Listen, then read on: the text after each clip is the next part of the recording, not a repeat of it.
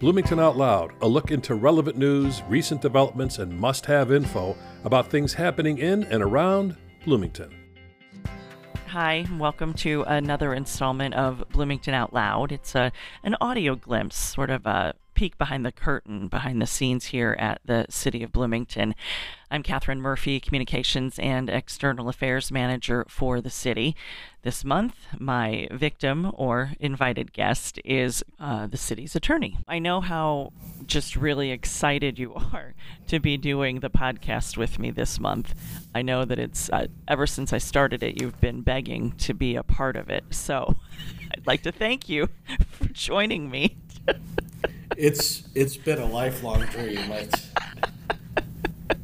I'm sure it has. So, in doing my research on you leading up to this lifelong dream of yours, you have quite the illustrious career. I guess I should introduce you first, though. This is Jeff Jurgens. He's your official title is corporate counsel for the city of Bloomington. That is correct. Okay, so we have a big time attorney with us who really does have, you've got quite the pedigree, Mr. Jurgens. So tell us your timeline and how you got to the city of Bloomington. Uh, sure. So I started, uh, got out of law school in 2000, uh, worked for a firm in Springfield for about five years, uh, and then moved to Chicago, where I worked for a boutique law firm that concentrated in local government law and spent uh, about another five years there before I actually opened an office, a downstate office for them in Bloomington uh, in uh, 20, was about 2008 or so. And uh, uh, practiced uh, in Bloomington for a little bit with, with Ancel Glink. doing local government, then went back to my firm that I originally started with in Springfield, and through meeting some people ended up being asked to come in and do some contract work for the city of Bloomington by David Hales in 2014. And uh, ever since I have been here in uh, 2020, City Manager Tim Gleason asked me to come in house and uh, agreed to do so. And it has been a great move and uh, have enjoyed it ever since. Well, I like that you gloss over the fact that, oh, yeah, you worked at the White House. Well, those are just minor details. right, but it's the White House. Well, now, what did you do when you were at the White House? Uh, so I, I was my I went to law school in Washington D.C. and my I had a lot of great experiences there. I worked at the did internships or externships as they're called in law school uh, at the uh, Department of Agriculture at the U.S. Marshal Service, and then my third year I um, I got one at the White House and so was in the old executive office building right next to the White House. We uh, we there were three of us, uh, three law students that worked there. Um, and we did everything from helping to vet judges to researching issues, um, just kind of a, a, wide variety of tasks uh, that we were assigned from the uh, White House counsel's office. And who was president at the time? It was Bill Clinton, and it was after the Monica years. it was his his last year in office, um, there were a lot of people uh, moving out of that administration because, as I said, it was his last year. Um, uh, but uh, it, it, was it was very exciting and it was a great experience. I can only imagine that. Did you like living in D.C.? I loved it. I, ever since I was a kid, I wanted to live in D.C. and experience that, and to have those experiences were just invaluable, and, and really enjoyed it. Um, and and to be able to work in the White House was was just a once in a lifetime amazing experience. Um, you know, got uh, you, you got to see just a wide variety of officials. Uh, you know, remember passing Hillary Clinton in the hallway. Um, but uh, got to see Buddy, uh, Clinton's dog, a lot. They would walk him, and he'd come into our office. Uh, we just it was it was a different experience every day, and uh, was very exciting for a young law student. So, between your time in D.C., working for private firms, and did you just really love government so much that you're like, eh, I'm going to go work for City Hall? Unfortunately, yes, I did. Uh, since I was a kid, um, I uh, actually started, and this is an embarrassing story, but was watching the presidential debate in 1988 with George H. Bush and Michael Dukakis, and for whatever strange, odd reason, just really got interested into politics at that time and followed it and uh, have enjoyed kind of government service and, and just really enjoy what I do. So, why stay on this side of the government? Why not run for an office? Or is that in your future? It is not in my future uh, at all. I very much like being on this side of the uh, of the experience. I think you can do a lot more uh, from behind the scenes, helping to actually accomplish what the elected officials, you know, are trying to accomplish, and um, there's just a lot more that you can get done. Uh, so I've I've always just enjoyed being behind the scenes on it. And behind the scenes, what do you think is the probably the craziest thing you've experienced while with the city of Bloomington? Well, fortunately, I've got attorney-client privilege, so I can't talk about a lot of that. Um, but uh, you know, publicly, anything with the arena is always going to be the craziest thing. Um, but uh, you know, there's there's been a lot of interesting things that have happened, um, and uh, just you know, trying to help, um, just trying to help everybody stay above board and and keep the ship moving forward is is what I love doing. Now we come to now you've got you've gotten through the difficult part of the podcast. It's that quick and easy, or as you think is difficult. Now is the out loud eight. These are the same eight questions that I ask every person that I talk to on the podcast. Are you ready? I hope I am ready. All right. Number one, if you could do one job other than your current one, what would it be? Um, that's a good question. I uh, a while back I I taught a as an adjunct professor at the University of Illinois in Springfield a social policy class, and I I really really enjoyed that.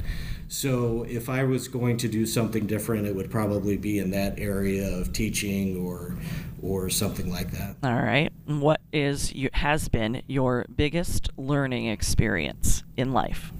In life? Mm-hmm. Um, I was very fortunate when I was a senior in high school. I I got invited to participate in a it was called the Illinois Governmental Internship Program. I'm not still sure if it still exists or not, but it was for high school seniors. And instead of going to um, high school, you got to go to Springfield and you got partnered with either a government agency or a government official. And I, I got accepted into that program and got partnered with a state representative who later became a state senator and, um, and was mentored by her. And it, it was just an experience that changed my life for sure. Um, got to learn so much about public service and about state government and really kind of set the tone for everything I would do after. All right. Number three, what's something you are not very good at? Well, my wife would say my driving. Um, uh, the police chief would probably say my parking. I used to park. I used to park next to him at City Hall, and that was very nerve wracking, um, especially when I when I started driving a, a truck. Um, so you know, I'm not sure I agree with my wife on my driving, but um, you know, that's that's I guess what I would say. All right, number four, something that you believe or believe in that almost no one agrees with you on. Well, this this might actually be an easy one. I I think, um, and maybe I'm naive, but I think politics can still be a noble profession. Um, I've I've worked with so many elected officials throughout the year and uh, throughout my career and the years, and uh, there are so many that are are truly passionate about you know doing good things and serving their constituents, and you know truly even look no further than our city council and our city council members and our mayor. You know they may disagree about issues, but they're all there because they love the community. They're there to serve people and to help people, and so you know it's something that I think is overlooked a lot, but to really put yourself out there and go into public service and take the criticism and put in the hours is really noble. And uh, I, I, I, think that uh, um, that's something I really appreciate. I know that you know, maybe when you get beyond kind of the local government levels, you know, I can understand there's a lot of um, trepidation about, you know, service and, and what happens at, at those levels. But I really at least think at the local levels, we've got a lot of great people, and, um, and that could be a noble endeavor for people to do. Okay, great answer. Number five, your biggest surprise in your role with the city. Um, that's that's a tough question, and I would probably go back to the arena um, and issues that happened with the arena uh, early on in my tenure with the city, uh, having to work with the state police and just everything that that we went through. Um, not something that I was, you know, ever expecting would happen or th- that we would have to go through. Okay. Number six, what would you say to 18 year old you? Uh, definitely watch your weight. When I was when I was 18, I was skin and bones. I could not gain a, an ounce of weight if I tried, and that all changed uh, when I turned about 25. So. Um, this idea that you can never, you know, uh, the changes that occur when you get older, uh, just a word of warning probably would have been good to an 18 year old self. All right. Number seven, the best compliment that you've ever received.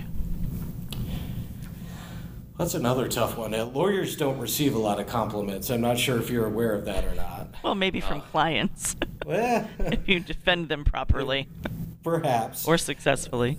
Perhaps. Um, let's see. Um, you know, uh, one that sticks out to me. One of my sisters told me once that she thought I was a really good dad. That's probably can't, cannot get too much better of a compliment than that. All right. And the last question, number eight. What is your favorite thing about Bloomington? That's another tough one. I, you know, I went to college at ISU and uh, just really fell in love with the community then.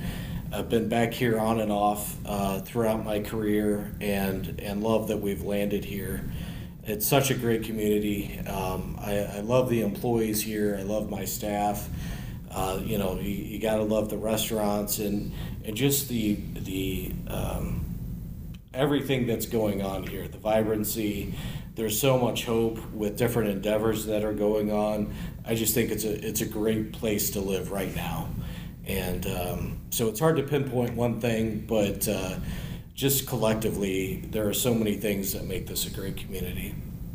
Excellent. See, it wasn't that difficult now, was it? Yeah, it was a little difficult. Oh, it wasn't that bad. Thank you for agreeing to doing this for me this month. I appreciate you.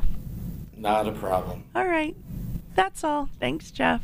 Thank you. Jeff Jurgens, corporate counsel for the city of Bloomington. We uh, joke around a lot, but uh, he's a very, very intelligent man, really good at what he does. He glossed over the whole fact that he worked in the White House counsel's office, uh, which is a testament to how humble of a man he is. He also didn't want to bring up the fact that he was named one of Illinois' rising stars from Super Lawyers magazine uh, about 12 years ago. So he's a he's a good person to have on the City of Bloomington team, and we do appreciate it. And that will do it for another installment of Bloomington Out Loud. I'm Catherine Murphy, Communications and External Affairs Manager for the City of Bloomington. Thanks so much for listening. Bloomington Out Loud is produced by the City of Bloomington Communication Office. Have a question? Want to suggest a topic? Drop us a note at bloomingtonoutloud at cityblm.org.